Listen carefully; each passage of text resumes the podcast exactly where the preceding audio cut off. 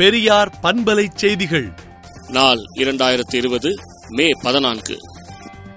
மத்திய நிதியமைச்சர் அறிவித்த திட்டங்கள் ஏமாற்றம் அளிப்பவையே என்றும் மேனால் நிதியமைச்சர் ப. சிதம்பரம் கூறியது போல மக்கள் கையில் பணப்புழக்கத்திற்கு குடும்பத்திற்கு ரூபாய் ஐந்தாயிரம் அளிப்பது அவசியம் என திராவிடர் கழக தலைவர் ஆசிரியர் கி. வீரமணி அறிக்கை விடுத்துள்ளார்.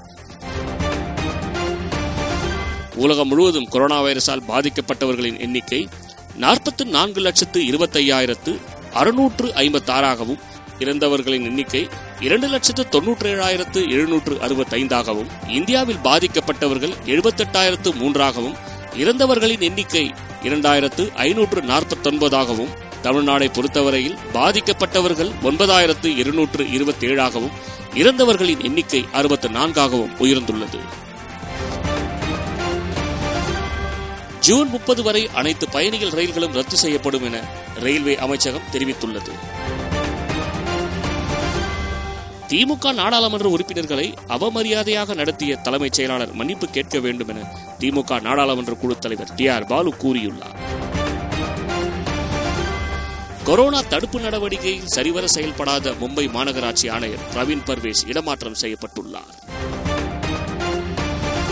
நாடு முழுக்க கொரோனா பரவி வரும் நிலையில் கொரோனா சோதனை மற்றும் தனிமைப்படுத்துதல் விதிமுறைகளை தமிழக அரசு வெளியிட்டுள்ளது.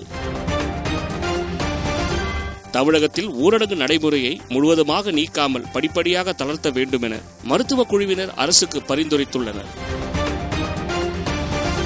தமிழகத்தில் பேருந்து சேவை தொடங்கும் போது ஆமினி பேருந்துகளின் கட்டணம் இரண்டு மடங்காக உயரும் என்று தமிழ்நாடு ஆமினி பேருந்து சங்க தலைவர் அப்சல் தெரிவித்துள்ளார். கொரோனா வைரஸின் தோற்றம் குறித்து பாஜகவை சேர்ந்த மத்திய அமைச்சர் நிதின் கட்காரி அளித்த பேட்டி சீனாவிற்கு பெரிய அளவில் அதிர்ச்சி அளித்துள்ளது. சீனாவின் வூஹான் மாகாணத்தில் இருக்கும் எல்லா நபர்களுக்கும் கொரோனா சோதனைகள் நடத்த அந்நாட்டு அரசு முடிவு செய்துள்ளது. மேலும் முக்கியமான திட்டங்களை மனதில் வைத்து சீனா இந்த முடிவை எடுத்துள்ளது. மேலும் விரிவான செய்திகளுக்கு விடுதலை நாளேட்டை விடுதலை டாட் இன் இணையதளத்தில் படியுங்கள். பெரியார் பண்பலை செய்திகளை நாள்தோறும் உங்கள் செல்பேசியிலேயே கேட்பதற்கு எட்டு ஒன்று இரண்டு நான்கு ஒன்று ஐந்து இரண்டு இரண்டு இரண்டு இரண்டு என்ற எண்ணுக்கு பெரியார் எஃப்எம் நியூஸ் என்று வாட்ஸ்அப் மூலம் செய்தி அனுப்புங்கள்.